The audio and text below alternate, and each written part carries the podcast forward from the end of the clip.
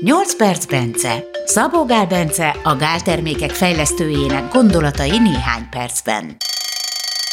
Vagy kicsit hosszabban. A mangán kell nekünk, de van elég. Pótolni nem kell, ez a jó hír. Sőt, ügyelnünk kell arra, hogy mennyit viszünk be belőle a szervezetünkbe. Ez ugyanis egy olyan anyag, amely nagy mennyiségben káros a számunkra. Légy szíves, azt mondani, hogy a mangán az miért jó nekünk, meg miért kell. Na most ez érdekes, mert a mangán jó nekünk, de nem kell. Mindjárt kiderül, hogy miért. Ténylegesen nélkülözhetetlen szerepe van a szervezetben, mert szükséges ilyen enzimek termeléséhez, mint a szuperoxid diszmutáz, az egy olyan viszonylag ismert ilyen endogén antioxidáns. Ezek közül van egy, egy ilyen alfaja, a manganás szuperoxid diszmutáz. Na, és ennek a termeléséhez kell, meg például a piruvát karboxiláznak a termelődéséhez, ami a zsír és a glukózanyag cserében, meg a glukoneogenezisben, tehát a kevés a, a glukóz, akkor annak termeléséhez az a glukoneogenezis, tehát ebben vesz részt, illetve a glutamin szintetáz enzimnek, ami, ami a gliasejtekben, tehát az idegrendszerben van, és a, a glutamátot alakítja glutaminné. Tehát mondjuk feltehetően, hogyha valaki ilyen glutamátokra érzékeny, akkor hogyha van elég ilyen glutamin szintetáza, ami azt visszalakítja glutaminnal, kínai kajálás során, ahol ugye rengeteg glutamátot tesznek. A glutamát egyébként nem egészségtelen, sőt inkább egészséges. Ugye minden érlelt dolog teli van glutamáttal.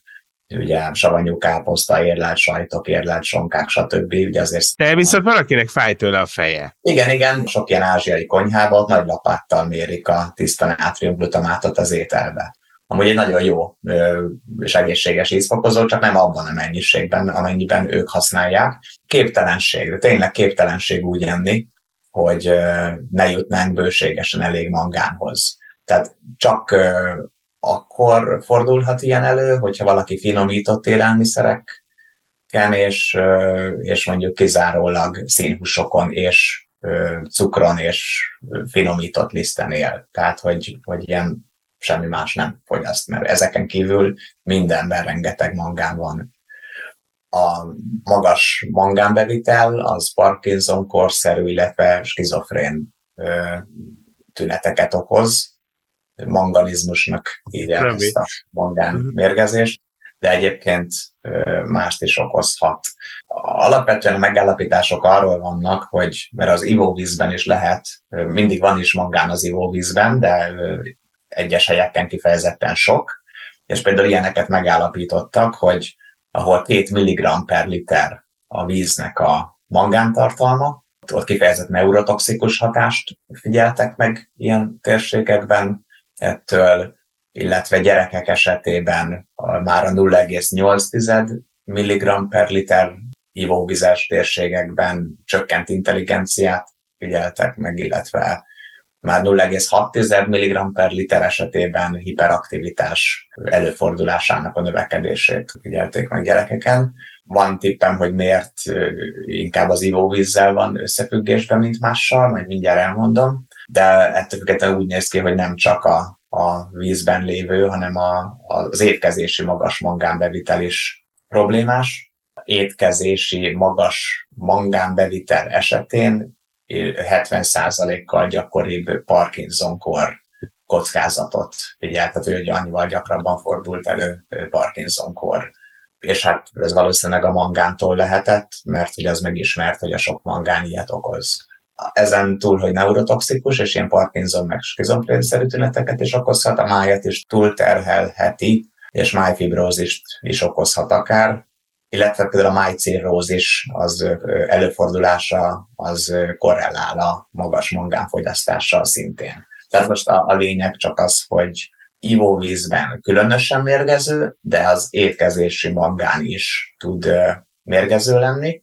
Ennek szerintem az az oka, hogy ugye az ivóvízben a mangán az, hát nem az, hogy egyedül van, de fitárdsavak, meg a kálcium is, azok csökkentik a mangánnak a felszívódását, már úgy értve, hogy gátolják a bélből való ö, ö, kompetitívek a mangánnak a felszívódásával. Tehát, hogyha olyan dologban, olyan élelmiszerben van sok mangán, amiben egyébként kalcium, foszfor vagy fitársav is sok van, akkor abból kevés, vagy nem tudni, hogy mennyivel, de valamennyire gátolt lesz a mangánnak a hasznosulása. És az ivóvízben nincsen sok foszfor, se fitársav, se kalcium sok, tehát az, az nem fogja gátolni, tehát ott, ott abból nagyon jól fog felszívódni ugye a mangán. Ez lett az oka. Most, hogy hogy lehet túl sok mangánt bevinni? A napi ideális mennyisége, tehát amire szüksége van így a szervezetnek, az két-három milligramm. Itt is csak ilyen parenterális táplálásnál fordulhat elő ugye hiányállapota, vagy akkor, amit ugye mondtam, hogyha valaki csak színhúsokat eszik, és cukrot, finomlisztert, tehát, hogy mit tudom én, fánkon és húson él. Ezzel ilyesmi előfordul manapság. Hát igen, igen, igen. Bár hogyha, hogyha hát nem is tudom, azért legalább paradicsom szószt, vagy valamit szerintem mindenki ketchupot, vagy nem tudom én mit, tehát valahogy... Hát az is segít. Értem. Akkor viszont szinte reménytelen, hogy az ember ne vigye be a kellő mangán mennyiséget. Igen, igen. Tehát, hogy, hogy ez a akkor az a kérdés, hogy hol lehet, hol lehet túl sokat bevinni. Na igen, tehát ugye bármilyen természetes élelmiszer, az tíz dekánként, az, az olyan egy és tíz milligramm között szokott tartalmazni mangánt.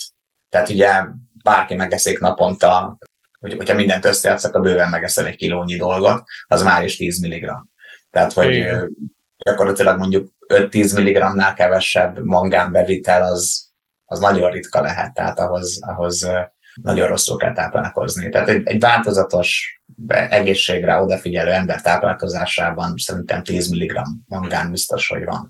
Miközben csak két-három milligramm kellene. Én most miközben ezt a mangánt azért átfutottam, akkor vettem észre, hogy a török mogyoró, amiből naponta egy fél csomaggal, tehát egy, sőt többet, tehát ilyen nagyjából naponta száz húsz gramm, tehát tizenkét dekagrammnyi török mogyorót szoktam elfogyasztani, és csokit is, a fekete csokit és megeszek, nem tudom, egy fél táblával jellemzően. tíz deka török magyaró, az tizenkét milligramm mangánt tartalmaz. Tehát nekem csak a török magyaróból több mint tizenkét milligramm mangán bevitelem van.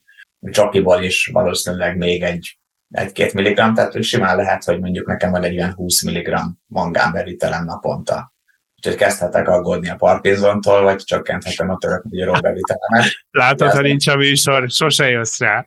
Igen, igen, igen. Azt remélem, vagy hát, hogy ezért néztem utána, hogy mi az, ami gátolja, és miért lehet a, a, a, az ivóvíznek már az a viszont a kis mangán mennyiség, ugye, amit mondtam, hogy ilyen fél és kettő milligramm között per liter, tehát az, az ugye csak egy ilyen, mit tudom én, egy-két-három milligrammnyi mangán bevitelt jelent ivóvízből, és mégis mennyire korrelál a, a problémákkal.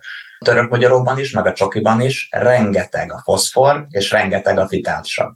És ezek gátolják a, a, a mangánnak a hasznosulását. Úgyhogy ebben bízok. Yeah. Uh-huh. Tekintettel arra, hogy gyerekkoromban is rengeteg csokit ettem, tehát már akkor is biztos, hogy magas volt a mangánbevitelem, hanem annyira, mint most a elmúlt két évben a sok török magyaró miatt. De szerintem a benne lévő sok foszfor és fitársav az megvédett. Bár egyébként a fitársavnak, meg a foszforral is sok probléma van a magas bevitelükkel. Találtam nekik előnyt is. És azért elkezdem megreformálni. Tegnap már csak tele annyi török magyarót ettem helyette, pisztáciát, de majd mandulára váltok, vagy, vagy kitalálom.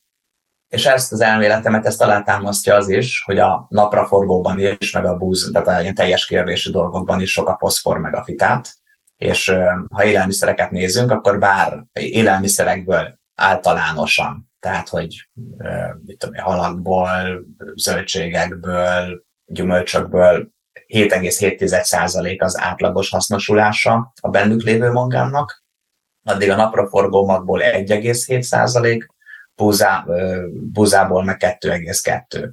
Tehát ezért gondolom, hogy, hogy tényleg a, a foszfor és fitát jelentősen gátolja a hasznosulást, hiszen ez körülbelül azt jelenti, hogy az átlag élelmiszerből való hasznosuláshoz képest ez mennyi, ez egy olyan negyede, ötöde, ugye? Vagy mondjuk negyede. Remélem, hogy ez a hatás érvényesült. Egy egészséges táplálkozás az már eleve a mangántoxicitásnak a határán van sok esetben. Emiatt különösen fontos, hogy senki ne szedjen mangánt. Inkább még az étkezést is érdemes átnézni, mondjuk a nutrition data pont com-on, hogy, hogy amik, amikből sokat szoktunk enni, annak mi a mangántartalma. És érdemes nem tíz milligramm fölé menni a napi mangánbevitellel, de szedni semmiképp. Sok multivitaminban, meg ásványi anyagkomplexben van mangán is. Na hát az olyanokat érdemes elkerülni.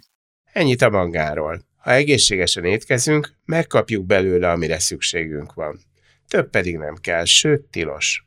Szabó Gál Bencét és Gellért Gábort hallottátok.